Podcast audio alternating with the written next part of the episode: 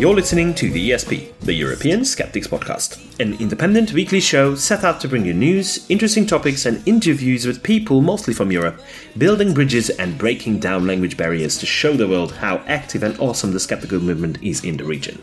This is episode 333. I'm your host, Andras Pinter, and joining me for the show are my co hosts, Annika Harrison, Pontus Böckman, and Claire Klingenberg. Sziasztok! Hallå! Hejsan hejsan! Dobrý den. Woohoo! Hey! Dobry den. Great! We have Claire back on the show. That was a long time ago.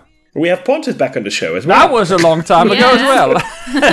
I'm back. My I'm back. heart literally rose when I he- heard the hey son, hey son. Ah, very good, very good. Not not in a bad way, I hope, because No. uh, I'll come back to my heart rate in a few seconds. But I just want to say we're halfway to six six six. This is Oh, three, yeah. Three, three. Very excited. Halfway to hell. I'm on the halfway to hell. Yeah, and the all singing, all dancing podcast. Welcome to your singing and dancing European podcast. yeah. No, but I, I think I should get out of the way before we get going here uh, to say, uh, speaking of heart rate, is that I had a bit of a breakdown, and that's why I've been away for, I think it's four episodes that I had to skip. I realized I had 105 as a pulse after resting for two hours. That's not healthy No. and uh, and then I couldn't concentrate. I couldn't do what I was supposed to do. And uh, I will save the whole thing. I will probably somehow communicate this in more detail at another time and place or so because I think it's important to talk about because this can happen to anybody. But there's a lot of stigma about it and people don't talk about it. Yeah. So what happens is I have a fairly free time. I, I don't have a regular work to go to. So I woke up every morning for three years, full of energy and ambition, and I did everything I wanted to do. I was happy as a clam, as they say, and it didn't matter if it was a one Monday or a weekday or Christmas Eve or whatever. And I just loved it. And just suddenly, um, my body or my brain said, "You can't do this anymore. Stop, stop. You need to rest." So that's what I've been doing. Um, yeah, that's it. I feel much better now, and uh, I'm very, very careful not to overdo anything. I take long walks. Uh, I got two comments. People don't see this because you hear this, but uh, both Claire and uh, Andras said you look tanned, and and yes, I do because I've been taking long walks in the sun and all good stuff. Anyway, so that's about it. Well, first of all, it's really good that you're back. We missed you a lot, we did. but it was completely understandable. Obviously, we didn't want to share the details with with the audience. It was your job, Mhm. and you did the ri- right thing. It's the responsible thing to do, and we need you for. For h- God knows how Pope. long, how long more For for, poking example. the poke. No, no, no, for a long, long time. So we we're expecting you to be around in a good shape for a long, long time. So please take care of yourself, and Yeah. uh, that that refers to everyone else as well.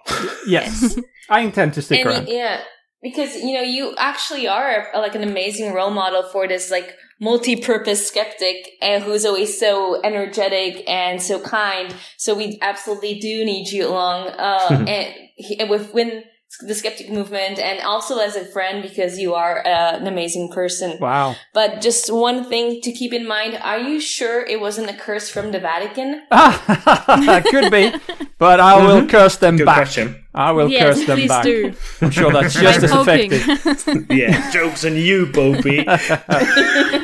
All right, enough about me. I'm now, uh, uh, apart from the tan, I now are blushing as well. So let's let's switch this up. Thanks a lot. Very colorful person. Yeah, something we commented on is of course Pontus 10, but something that we got a lot of comments about was Twish about Ricky Gervais. I think we you never got that many comments. I knew in You knew advance that, uh, it would be the case. So, Yeah, that he's controversial. is controversial. yes. and I just wanted to take the time to make it like really clear to our listeners that yes, we can talk about comedians like that, but in the end, it boils down to us that we do respect all of our listeners 3000%. And trans women are women, trans men are men, non binary people are non binary. Be who you are, love who you love, and just be an awesome skeptical person.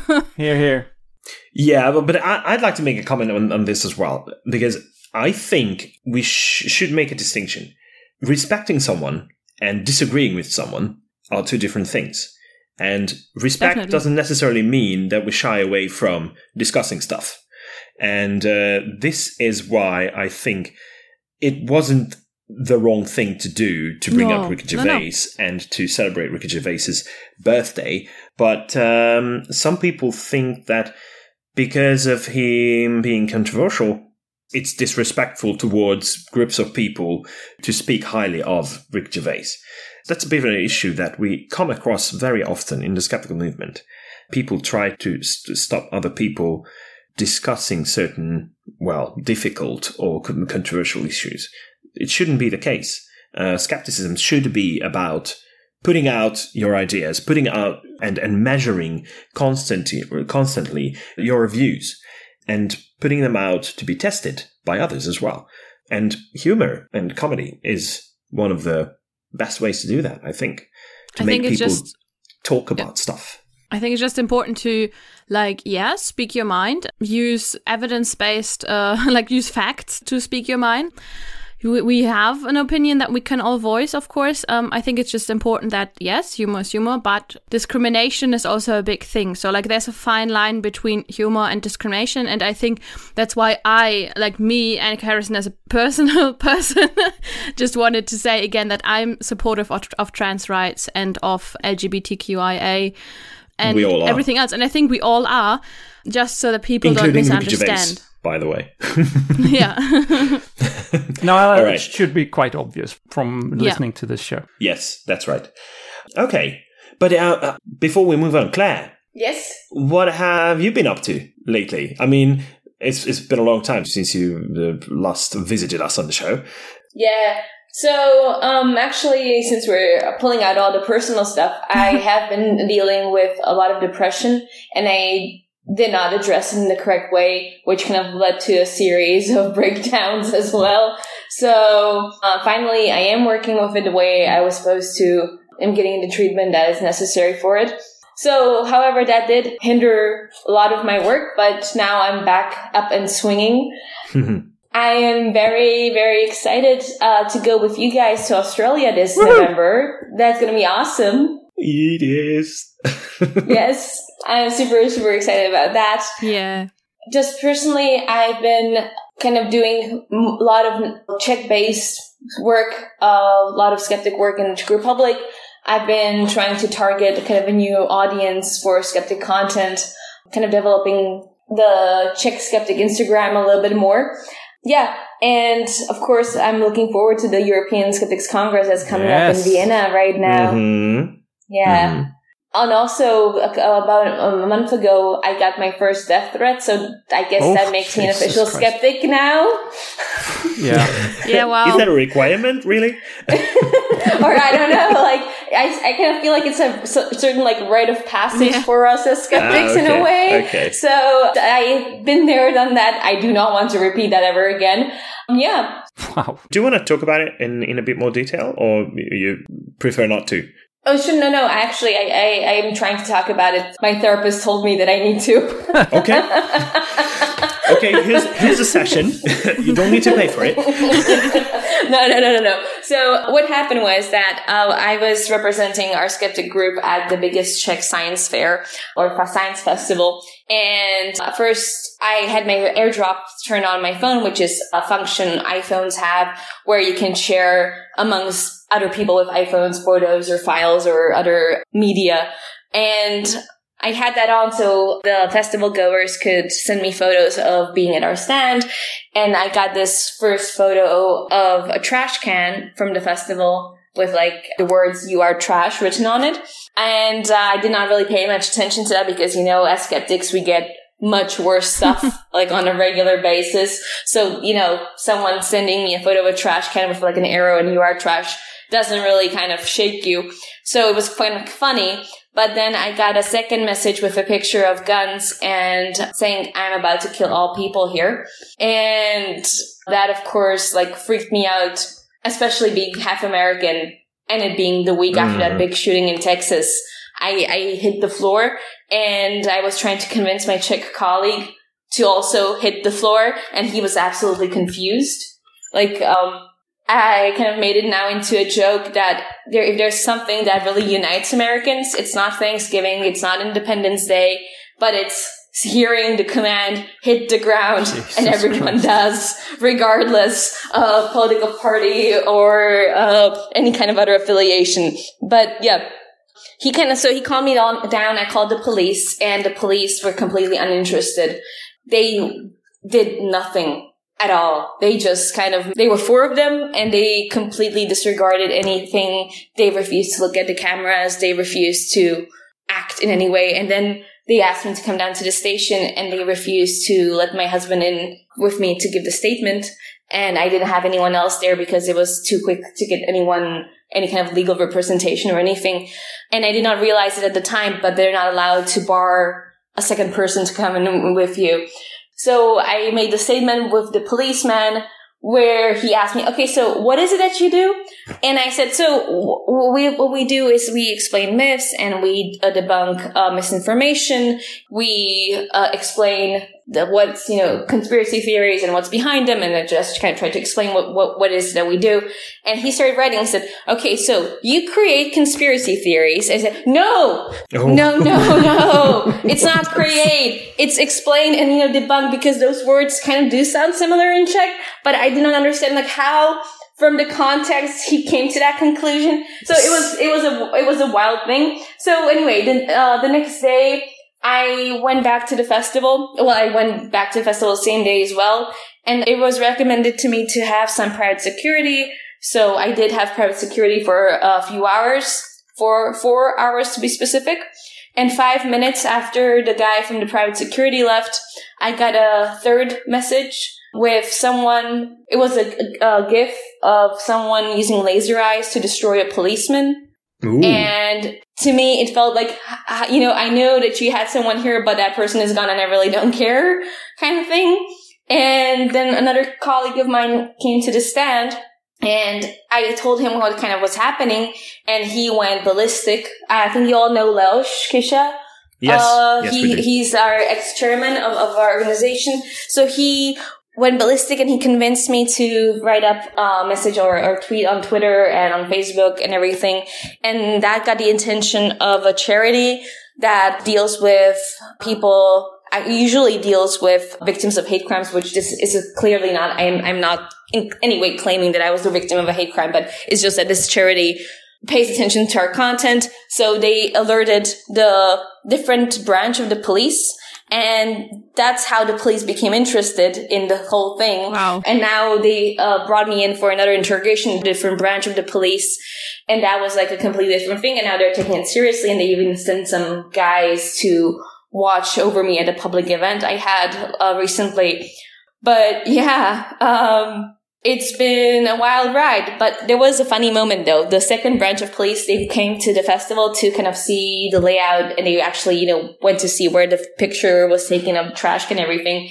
But when they came to our skeptic stand, they took me aside and said they uh, pointed at one of my colleagues and they asked, does he have an iPhone? Because he looks like he could be the one. And I said, no, no, no, no, no, no, no. that, that he, he's not like a, a deviant. He's just a skeptic. wow. Oh my God. He so, looks suspicious.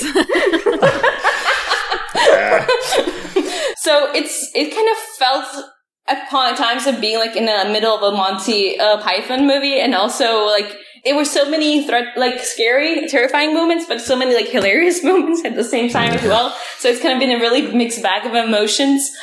But supposedly they're closing in on whoever it was. I don't know what that means. What does that phrase like actually mean in practice? But they yeah. narrowed it down to about 300 people. Yes, exactly. so that would be my assumption. But anyway, they are, this branch is trying. And so far, my dealing with this particular department, it's the Department of Extremism and Terrorism. And I was thinking, well, I, I, I don't think we need to go that far.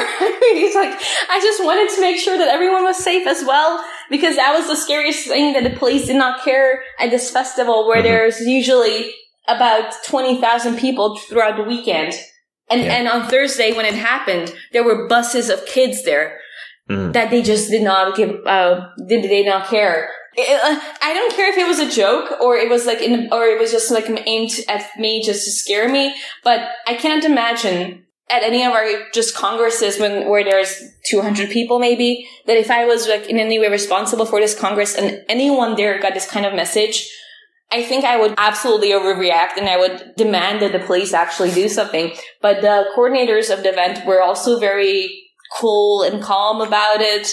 I kind of wonder if the reaction would have been different if it came by letter or email. Mm-hmm. Yeah, I, I read your Czech report on it with Google Translate. yes. you actually said that the police asked you repeatedly, why did you accept it? Like, why did you have airdrop on? And I was just like, yeah, just blame the victim. That's like classic. Yeah, that was another thing. Like, yeah, why did you, like, where did you accept the airdrop? I thought it was from someone there, like, from one of the festival goers. And also, how is that relevant in any exactly. way, shape, or form? like, mm-hmm. Mm-hmm. Okay, I wonder if it had something to do with the fact that you were not in America and the police might have uh, assessed it as not real because here in Europe it's not a thing usually. Being dismissive about it is probably not necessarily the usual thing that police would do, but it's just it so- sounds fortunately in Europe it sounds so out of this world. So well, you say that, but there was another shooting in Oslo and then in Copenhagen. Exactly. Mm-hmm. Yeah. Yeah. So that's the thing. Like, uh, yes, that's absolutely true. But the Czech police actually has a very sophisticated. In the meantime, I've gotten very informed about the re- what the Czech police is used to do- dealing with and not. And so okay. what happened actually on that same day was that someone posted a Facebook comment threatening to shoot up another event somewhere. And it was just a Facebook comment. The person was not even in that city, but the police yeah. activated their protocol nonetheless. And that person wasn't even there. He just made a threat on Facebook. Yeah, yeah. And like this was a case where the perpetrator had to be there because you have to be within 10 meters of mm-hmm. the person to send the airdrop. So yeah. yeah, but and uh, supposedly the Czech police have a very good protocol on this that they even get invited to various conferences to present their protocols.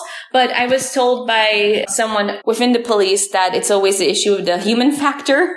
Mm. that you know you can have like the protocols like Abdul Wazoo, you can have like high quality protocols, but it's still about the human factor in the end. Yeah. Apparently, you have to talk to the right police. Yeah. yeah. It's like yeah. Murphy's Law. They're all very good except for the team you get.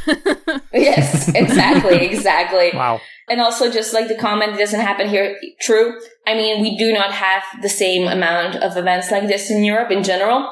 But for example, just in the Czech Republic, it's not unusual for like students to go and stab their teacher.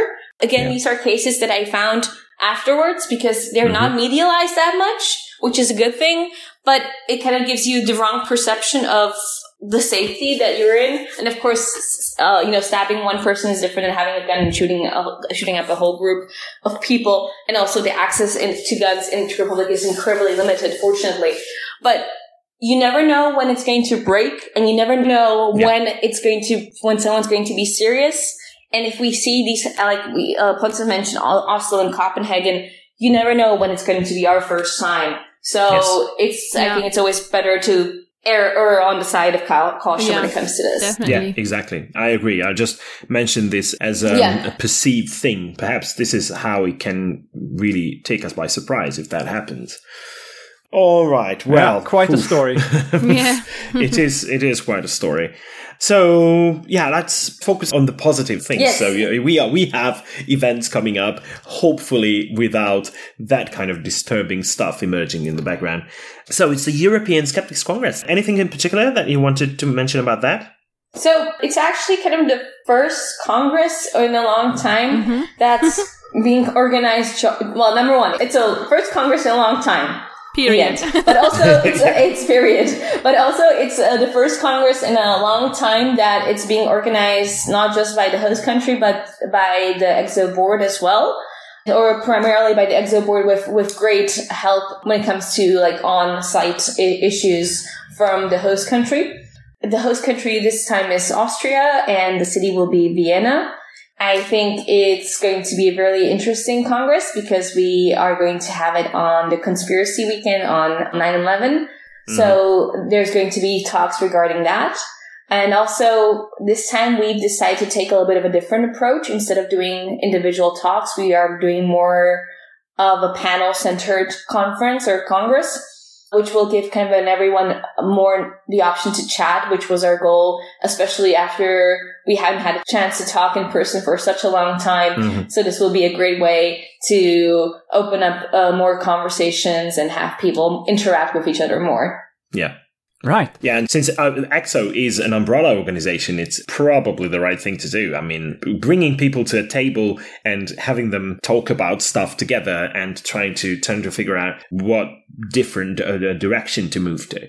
It's, Yeah. it's cool. Really looking forward to that. We, we should also mention that the early bird uh, period has been extended because there was some marketing going on that was delayed. So we didn't want to do the marketing and then people would find out that the early bird had expired. So the early bird date now is that you should register before the 31st of July. And then, or even on the 31st of July, you can do that. And then you get about, depending on what ticket you get, a 10 euro discount. So please sign up. Yes, please do. Definitely. Yeah, and you do that on ecso.org. So ECS, uh, no, what is it? E ECSO.org. Thank you, Claire. But we That's put very that in the show notes. I'm just managing the website at the moment. I don't know the URL. Yeah, yeah, yeah. just bookmark, just click there. but but in yeah, but in any case, please do follow us on Facebook and hmm. on Twitter and on Instagram. We're on all these platforms. Please be twittering about us, as Pontus put it. oh, and speaking of Instagram, we also have an Instagram page now. Oh yes, Yeah, Great. right. Everyone, Follow us on everyone, Instagram. turn on your Instagram right now.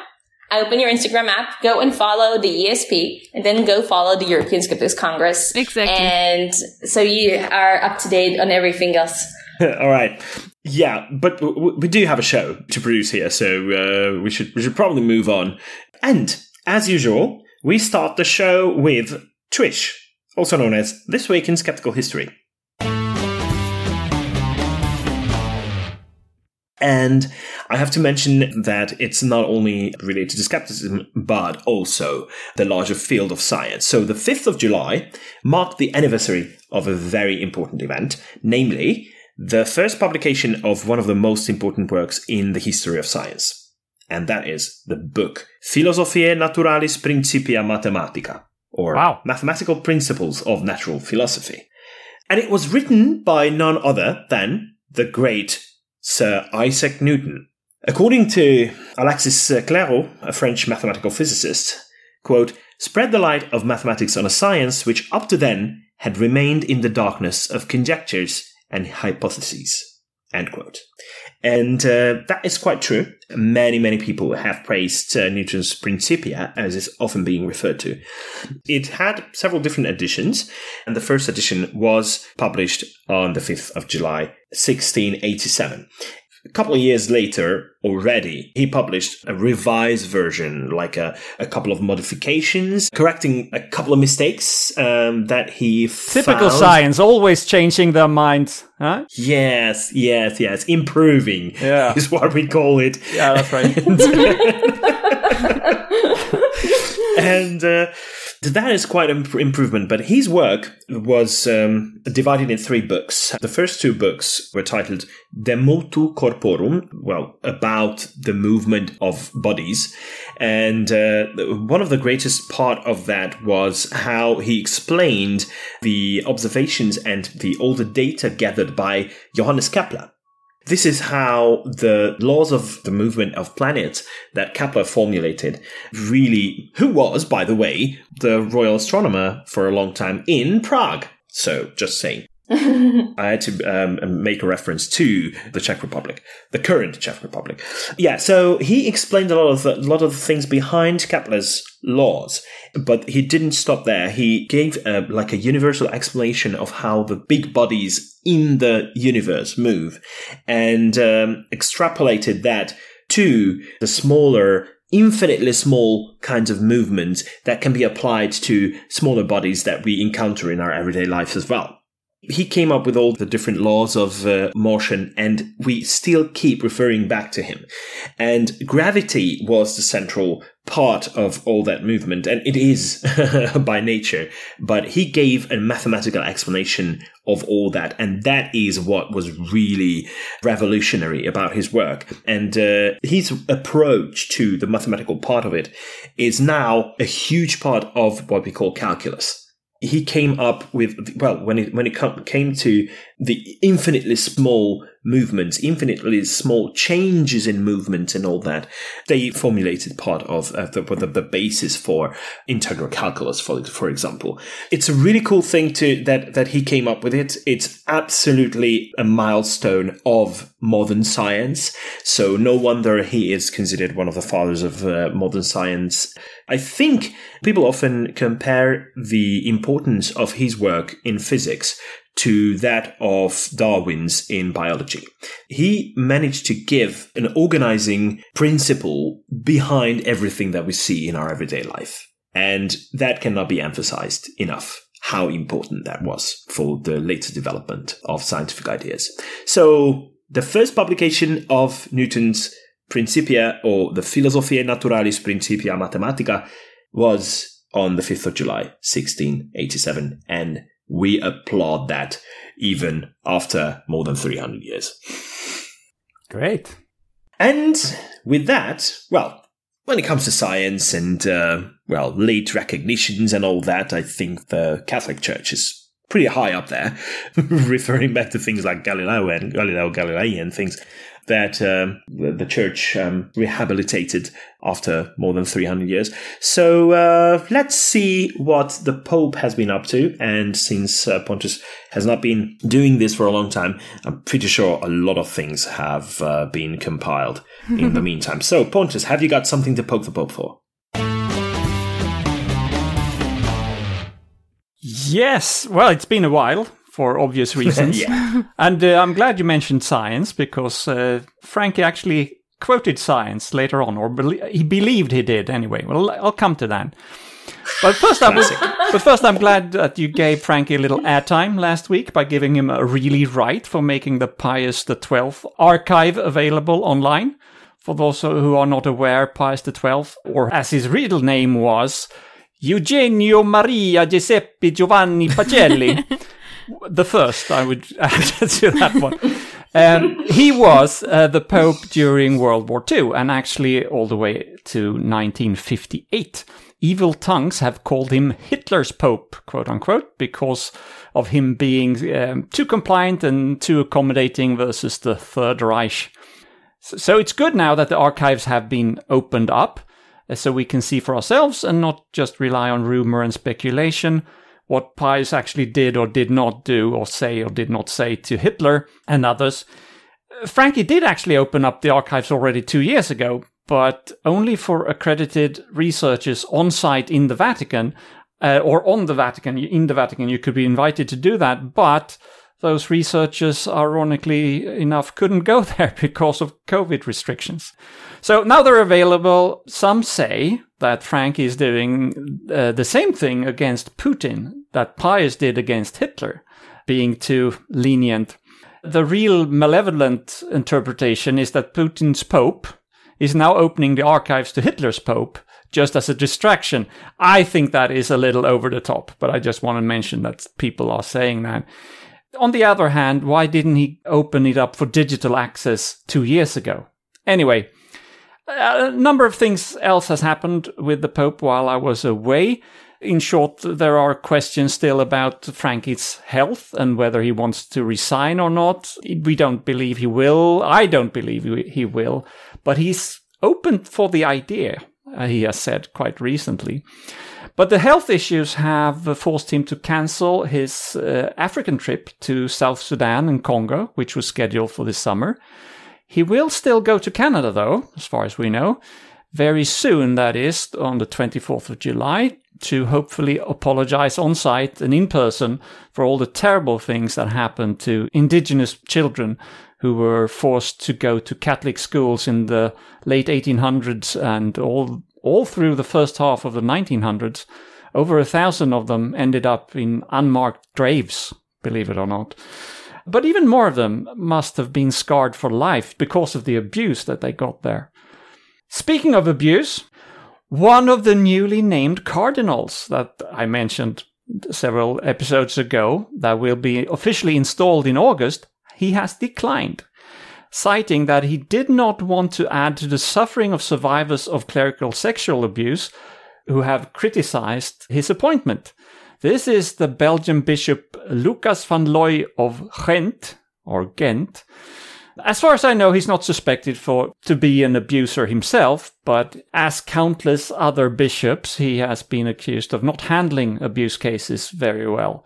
Uh, maybe Frankie should have thought of that before he decided to name him cardinal. But good for him to actually decline. So no, I w- I won't do it. This is one of the older cardinals, so he wouldn't have a vote anyway in, in the next conclave. So it would be more like a symbolic appointment anyway. All right, two more things. Just for everyone to remember who Frankie really is. He, he recently came out as a supporter of having a mandatory year between getting engaged and getting married. And he stressed that there should be no hanky panky well, not not his words, not his words. Before I, I, I, also I immediately had it ring in my ear. Poetic license, poetic license. How would you say hanky panky in Latin, though? Uh, ancus, Hangus, yeah. Well, no hanky panky before the wedding. Uh, I think we all realize how stupid that is, and I don't know the church, the Catholic Church seems hell bent on making sure that living together is as difficult as possible and in setting you up for failure and then blaming you if it fails and not allowing divorce and stuff. Uh, why the hell are they so interested in our private lives? But last thing, of course, even worse. Although quite expected, he has come out as saying he respects the US Supreme Court for overturning Roe v. Wade and removing the right to abortions in the US. He repeated his old position about abortion being like hiring a hitman. His, that is his words. yeah. And then he, then back to science, he claims that he has science behind him. So listen to this genius. I quote Frankie Boy saying this. Quote, in this we have to be scientific, see what science tells us today. End quote. Oh, Nora, end quote. I pause here to say, so far, yeah, I agree with him. Okay. But he goes on. yes, but he goes on. He should have stopped there. He goes on, quote, Science Today and any book on embryology, it's good for him to know that word, the one our medical students study, so that's apparently only one then, it tells you that 30 days after conception, there is DNA and the laying out already of all the organs, end quote. 30 days after inception, there is DNA. Yeah, suddenly after 30 Where days. Where was it before? I don't know. In God's hand, Andras, come on. DNA magically appears after 30 days. So don't take mm. medical advice from this guy, people. He hasn't got a clue. And it's also like, if I chop off whatever, like fingernail, there's also DNA in it. That's right. That doesn't right. make it uh, alive. no, it's even worse than that because it actually starts. You can argue that it starts with DNA. DNA is there even before conception, and yeah. even I know that, and I'm I'm a finance guy. and right. he's and he should know that better because he used to work in a lab. Uh, yeah, I don't know. So when back when he was young, he worked in the lab. He was not an engineer. He was a technician, like a lab technician or something. Yeah, but it, it so, was for a uh, short while, I believe. And it, maybe he was just sweeping up the DNA from the floor and yeah, stuff. but guys, yeah, DNA only got invented 30 doing. years ago. oh, that's right. That's right. Well, it it was discovered not too long ago, but it, still. it was yeah. there all along. Yeah. He was. Yeah. Yeah. yeah. All right. Enough about the Pope. Uh, we'll see what he does next week. But it's so classic, isn't it? Referring to science and, and talking rubbish about science. Yeah. The classical pseudoscientific approach. Mm-hmm. Yeah, definitely. Yeah. By the way, with the thing of uh, about retiring and everything, I study theology, and uh, for a while, and part of that was, uh, of course, courses on church law and Vatican law. Mm-hmm. And our professor was absolutely convinced that there is a very interesting conspiracy happening within the Vatican where they don't want to allow a pope over the age of 85. And John Paul was aware of that. And that's why he asked to be unhooked from the machines when he turned 85. And that's why Benedict also retired uh, and became Pope Emeritus at the age of 85. So wow. I never came across this anywhere else, just in this one particular course. But yeah, Yeah. here we go. And now Here's you're a- spreading it. now you're spreading Yeah. it. Thank you very much for that. You can always cut me out. You can always cut me out. So All right. So thank you very much for that, Pontus. And we are moving on to discussing what's been going on lately in Europe, also known as the news. Yes. And apparently, it's jarring to think that, but apparently one in six adults in the UK does not believe that climate change is mainly caused by humans.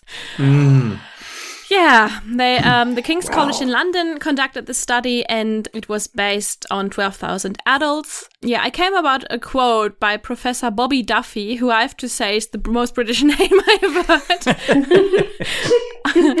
and they said the finding is a real concern as it may affect support for action. Like, yes, if, if a sixth of all adults think that this is like a coincidence or at least not human made, that's like jarring. The problem is that they also underestimate how much scientists agree, and that's the classical problem with the false balance that we know in the media. Is we know that 99.9 of uh, percent of all scientists agree that climate change is human made. But if you have one person against and one person for human made climate change in the media, then it's a portrayed difference of 50 50 and not Yeah. 99.9 and 0.1. Exactly. False balance. yeah. So the majority of people in the UK, 72%, accept a, hum- a role of humans. Um, and a quarter of the UK public even says that it's already harming them, climate change. But the number of people who believe that it's not caused by humans is, as I said, like about a sixth. And it's similar to Germany, 18%, and Poland, 16%. So uh, Brit- Britain was 17%. Norway is even different because they are nearly a quarter of adults held that opinion. You can see that also older people are usually more optimistic. Aged 55 and over 60% thought it was not too late, whereas with 18 to 34 year olds, uh, 34% think you can do something about it. Yeah, and if you think about the whole climate change issue, it's even more surprising that people or some people don't believe in it because there have actually been deaths in Germany because of heat waves. This year it hasn't been too bad, but I think my husband, who's Australian, always says Germans suck at ACs. So we we we're really good at insulating our house for winter, but we really suck at like ventilation or, or any kind of cooling. Like usually, most of our buildings don't have any fans or cooling systems, um, especially not in uh, in the private domain. I know that some libraries now have it, but or some some uh, council houses, some institutions, but that's also like still not a given. Like most institutions don't. And the problem is, Well, Germany's so weird. Yeah. You don't you don't even accept card payments in, in most of the places. so it's w- w- what's what's happening, Germany? Are you still in the Middle Ages or what? yes, Um, yes, although I have to say that uh, AC requires a shitload of energy. that's true. So uh, your country and your economy is already the most energy hungry economy in the the, the European Union. So imagine what will happen with hundreds of thousands or even millions of ACs. Yeah, on. I mean, I know that's true, but on the other hand, if there are literally people dying, Yeah. and we're not talking about two people here, um, there were between 2018 and 2020 almost 20,000 heat-related deaths were recorded. and yeah, yeah. it's especially among elderly people because in Germany, people are somewhat afraid of a draft that's coming through the window. So they're like, oh no, we don't want to get a cold. So they don't even open the windows or the doors. And then they basically just cook themselves. And that's why I'm like, yes, this will be very, very energy. It will cost a lot of energy, but if people are literally dying, I feel like I'd much rather have an AC running. Mm-hmm. I think it's it's really important to keep in mind that that climate change is a real thing and there are people already impacted by it. Yeah, we see it happening. Yeah. Yeah, yeah. But still, propaganda and uh, disinformation campaigns can really shift attitudes and shift the, the mindset of people. And it's not only about climate change. It's not only about uh, COVID-19 or any kind of uh, pandemic situation, but also about things like uh, the war in Ukraine. This phenomenon accelerated since the break of the war because uh, online disinformation is a very powerful tool in the hands of the Russian state and state media backing all this uh, disinformation campaigns. And this is what the UK government is trying to tackle at the moment. So they introduced a bill a couple of months ago. It's the online safety bill that aims to protect citizens from disinformation and they try to force the online actors, mostly social media platforms, to try and prevent the nonsense from spreading. And uh, they do have the tools for that. They do have the algorithms that could be twisted, that could, could be could be changed in a way that helps this situation. But uh, now they try to make it even more serious. So there is an amendment uh, proposed on that bill. If it passes, it will require social media platforms to take action to minimize any kind of exposure to foreign state-backed disinformation, and uh, that could interfere with UK politics or social bonds.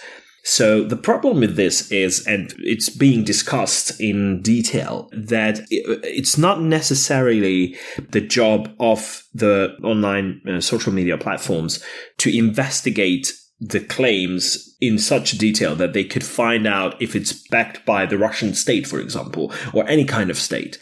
This is one of the most important challenges about this, but it's important to make sure that foreign states and foreign actors cannot interfere with any country's inner dealings.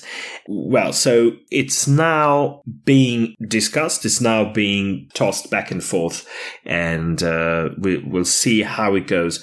But um, the need is there.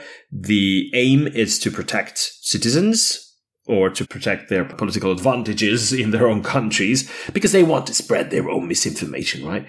They don't need help from foreign government. Yeah, that's just my my silly comment about that. But uh, yeah, it's it's important to keep an eye out for this, and if it works, if it turns out to be the the way to go, then uh, other countries might be following them. It's an ongoing issue. It's it's it comes up all the time, but it's not easy to tackle. The points that you made is it really in the interests of certain politicians to make regulations on fake news and, misinformation spread online? That is a really important point when we when we discuss this, and sometimes when we talk about these issues, we forget to calculate with the human element that's not going to be interested in having yeah. these kind of policies. Mm, that's right. Yeah, yeah, yeah. Speaking of the human element, there's been some interesting news coming in from Norway. So on the website of Edzard Ernst, there's a guest article from Björn Geir about the steep decline of belief in alternative medicine in Norway. So he explains that in Norway, there's this service called the Norwegian Monitor that performs surveys on the Norwegian people every two years. And they always interview 3,500 pe- uh, people from the population I assume every year it's, I mean, every time it's different, 3,500 people. They come up with very interesting results. And when it comes to the answering of the question, can alternative therapies help when medical doctors have given up? And before, the belief was that 8 out of 10 people in Norway believed that yes, they could. That was before the turn of the millennium. But ever since we got into the 2000s, there has been a decline in that belief to the point that it's turned around pretty much that there's a much stronger disbelief in it's more than half of, of Norwegians now don't believe in alternative therapies as being a solution after the doctors have given up. So There are a couple of jumps in the, in the offered statistics of and the data. As I mentioned, the survey is conducted every two years. It's always on the odd year. So there has been a jump in this belief in between 2007 and 2009. And then there was another jump from 2011 to 2013. This is explained from various aspects in the article. One of the aspects is that, that there's been better education offered in Norway, which has led to pe- uh, people to understand that they cannot always trust their feelings and they have to trust the results of science more and not think about their feelings that much. That's actually written there. No, not, not thinking about the feelings, but when it comes to not trusting your feelings. So Norwegians have received more education and have less trust in their own feelings, and it comes from an article from the Norwegian State Broadcasting Service. Another point that was mentioned for this was internet access. That there's a belief that with more internet access to get across Norway, this has made people more skeptical. To be honest, I am a bit skeptical of, of that, that, claim. Um, yeah, of that claim. And the last one is that there has been uh, more trust in authority than there was before. Well, that seems very unusual. That's contrary to what my feeling is about the rest of the world. How is this happening? Yeah, so to me, it seems that when someone wants to do write an article about this kind of topic, you can really tell from the article if the person has some experience with the skeptic movement or with long term monitoring of the alternative scene and the esoteric scene and the alternative medicine scene. Because, for example, if I was to interpret this kind of data, what I would look at first would be medical reform. Has there been any significant medical reform? It, because alternative medicine thrives on the fact that doctors do not have time for their patients and they patients feel dismissed by doctor, medical doctors and one of that's one of the reasons why they seek out alternative help. So my first step would be to see especially in those two in those years where it was that big jump as has there been medical reform that allows doctors to spend more time with their patients or any new policies implemented so i i don't think i would go i would like look at internet access as a reasoning for for that because if anything we've learned across the board having access to the internet does not make people smarter Yeah. so especially uh, if they don't have the critical thinking tools. So i think the going in for the better education in the sense of having critical thinking implemented within the education system would definitely a bit, be a good way to look at it.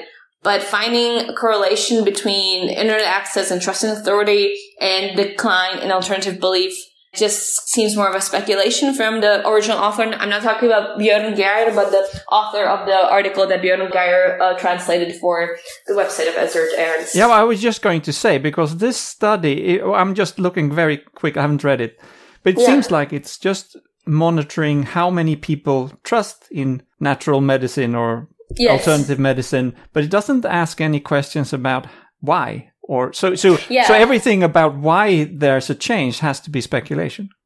Yes, so that's uh, what I, I was. I should have made that clear. So yes, the National Broadcasting Service created an article around the data, and they are speculating from their point of Okay. view what it is. So it's not the researchers themselves change. that are speculating. no, no, no, no, no. Okay. The, the, the, the survey company only provided the data about the decline in belief.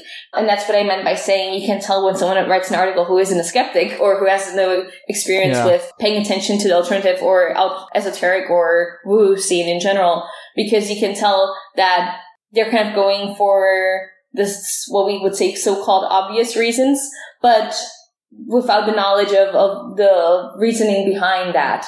So it's good that there that there was this article that the Norwegian Broadcasting Service presented, but it would have been better without the specu- speculation that was kind of all over the place. Also interviewing, well, there was actually a really good thing that they did was interview a homeopath about her experience, and she said that she has noticed a decline in patients over the years. They've been diluted, Uh, or Yes, they've been diluted, and she claims that it's the influence of the pharmaceutical industry that's trying to take away space of the alternative medicine industry.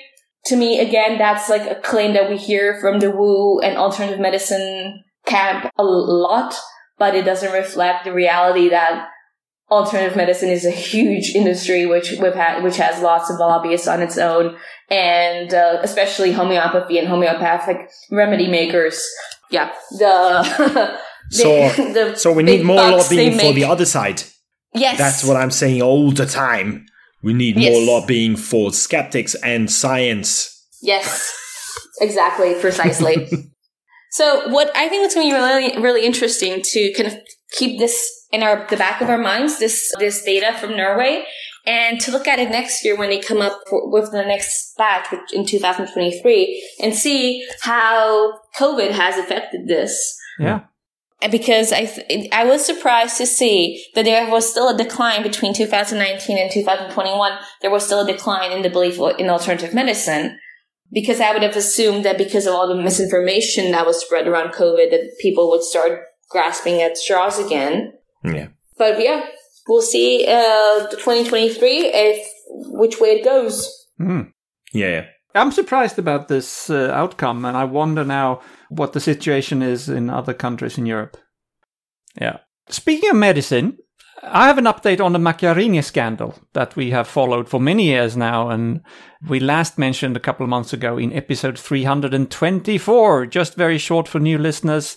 Macchiarini is the surgeon who falsified his research and performed what has been called quote unquote experimental surgery on several patients back in 2011 2012 so it's more than 10 years now what he did was to replace patients tracheas with plastic ones coated them in stem cells so that they in the hope that they wouldn't be rejected and he had published fraudulent research before that of having done so in animals and it didn't work of course the update now is that there's been a court verdict. It came down the 29th of June, and he was charged for three of these operations that he performed. And disappointingly, but not surprisingly, he was acquitted, at least for two of the operations. The verdict said that although they were done against, quote, science and proven experience, end quote, which is the technical term, uh, the court accepted his defense that it was done as a last resort in order to try to save these patients' lives. Uh, well, spoiler, it did not. For the third operation, though, he was not acquitted since the court found that the results from the two previous cases should have made it clear for him that the procedure was dangerous and without chance of success. But for this last case, he was just given a suspended sentence, which in this case doesn't really mean anything because he's not practicing anymore. But the sentence will be appealed by the prosecution. Uh, I said I wasn't surprised that he got off very lightly because for, for some technical legal reason that I don't understand, he was not charged with malpractice or anything like that, but he was charged with battery eh, as in assaulting someone with the intention to cause bodily harm. And that would be very, very hard to prove, even implausible. Yeah. Why would he possibly want to harm these patients? He didn't even know them. Uh, My understanding is that negligence would not be enough to convict him in this court. And uh, I don't know. So, not surprised. uh, Actually, I'm a little bit surprised that he did get this probation or uh, suspended uh, sentence, but uh, it will be appealed and we will see where it ends up. Long, long scandal that uh, should hopefully be settled eventually. Yeah, you've been we've been talking about this Yeah. for years. Probably Yeah. as long as this Yeah. show is uh, has been on. Yes. Yeah. Wow. All right. Well, last week we talked about uh, something that the ECDC, the European Centre for Disease Prevention and Control, did to educate the public. And now they have teamed up with the WHO again, and they produced a very important toolkit and um, some. They, they gave some uh, community engagement and communication and community engagement advice to people with regards to dealing with the monkeypox outbreak. So um, I think we all agree that uh, we've learned a lot from how the COVID 19 situation was dealt with and how much it was a communication issue. And many, many governments across the globe did not really manage to get on top of things when it came to communication and uh, and communicating the necessities and science to the public. So now that the monkeypox outbreak is upon us, and it, we, I'm not saying that it's it has the potential to become a, a serious pandemic situation that the, the COVID nineteen was. But these two very important bodies of uh, professional control of uh, healthcare issues, they wanted to provide this uh, communication toolkit. So what they came up with is titled Risk Communication and Community Engagement Approaches During the Monkeypox Outbreak in Europe 2022. And uh, they uh, start by mentioning the same thing that the COVID 19 pandemic taught us how we need to be on top of things and how it's important how we communicate uh, the risk and the risks that are entailed.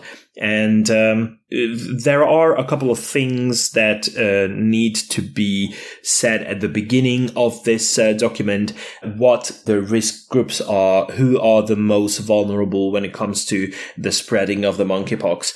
And they move on from there to outline a couple of things that are absolutely necessary. And one of the most important things that they mention is trusted communicators. So we need to have those people communicating these issues that are actually competent. They know what to talk about and they are not necessarily affiliated with untrusted political groups for example. So they have to be as independent from the political goings on of everyday lives of people as possible, but uh, have an established trust based on their professional principles, based on their professional field of science.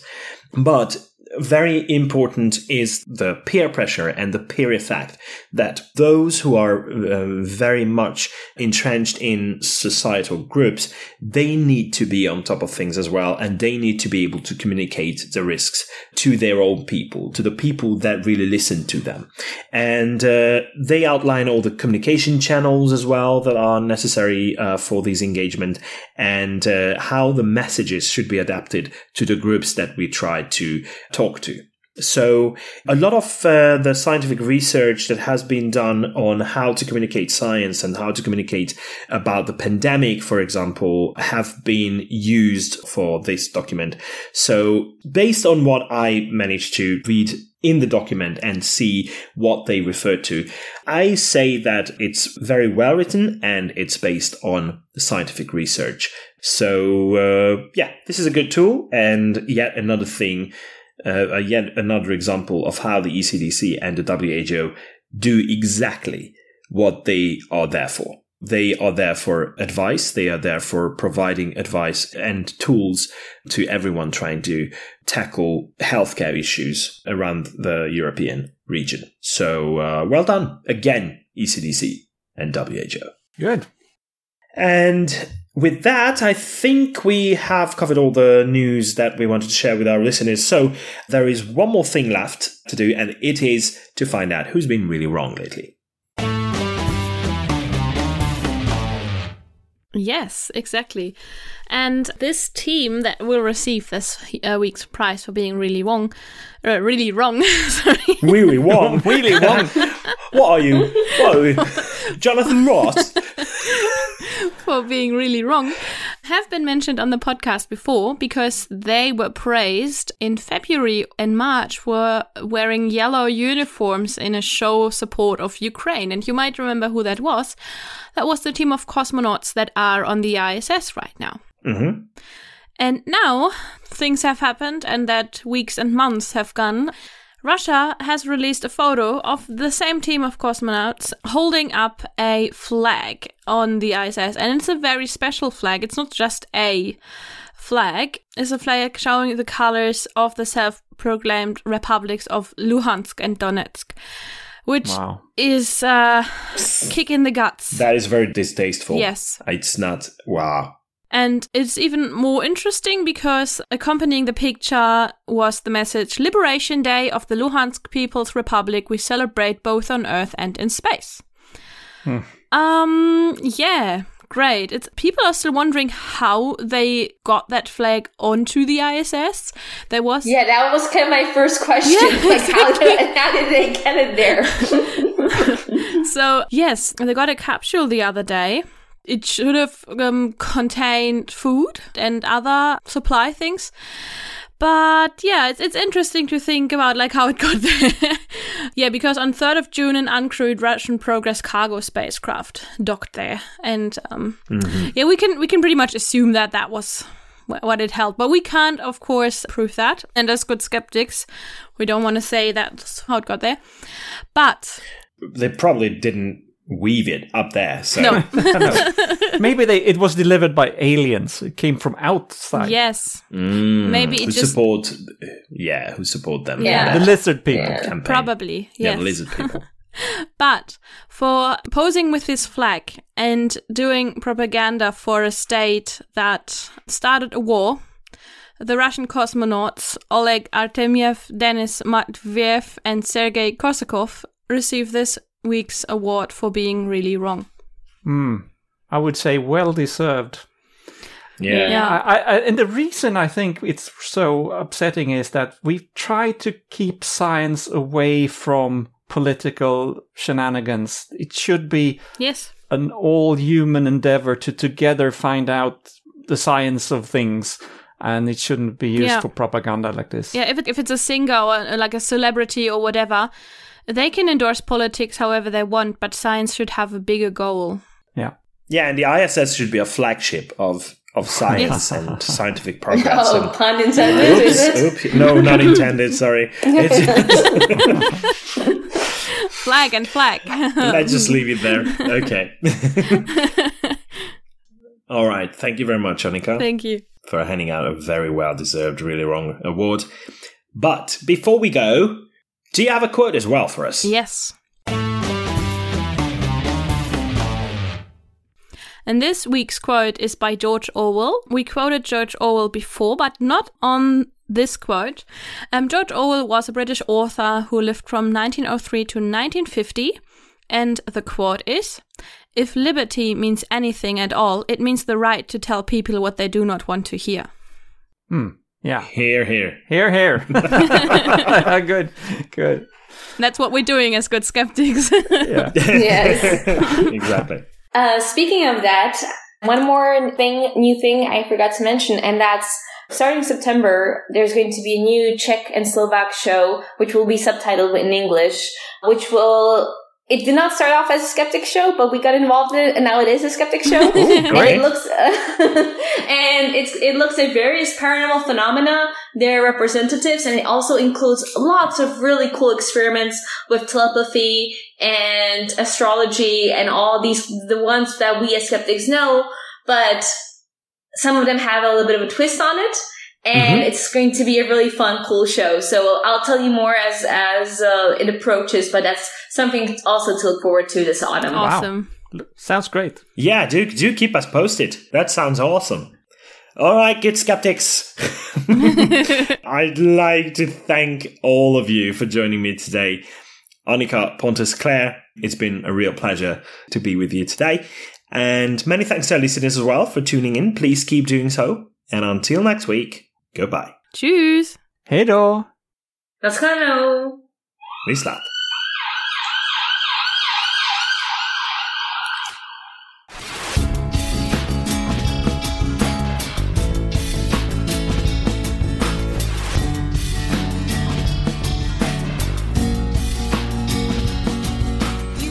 This has been your ESP experience. The show is produced and recorded by the ESP.eu. Join us again next time, but until then, please send your feedback, comments, or death threats to info at theesp.eu. We would also love to hear your ideas and suggestions regarding future episodes, as well as news from your country of residence that might interest others across the continent. If you have a local event or organization to promote, please don't hesitate to let us know, as we are more than happy to help. All music in the program was written and performed by Kyša J. Gray and George Schwab and is used with their permission. Please check out our webpage at www.theesp.eu, follow us on Twitter at espodcast underscore EU, and like us on Facebook. I don't know how you can believe.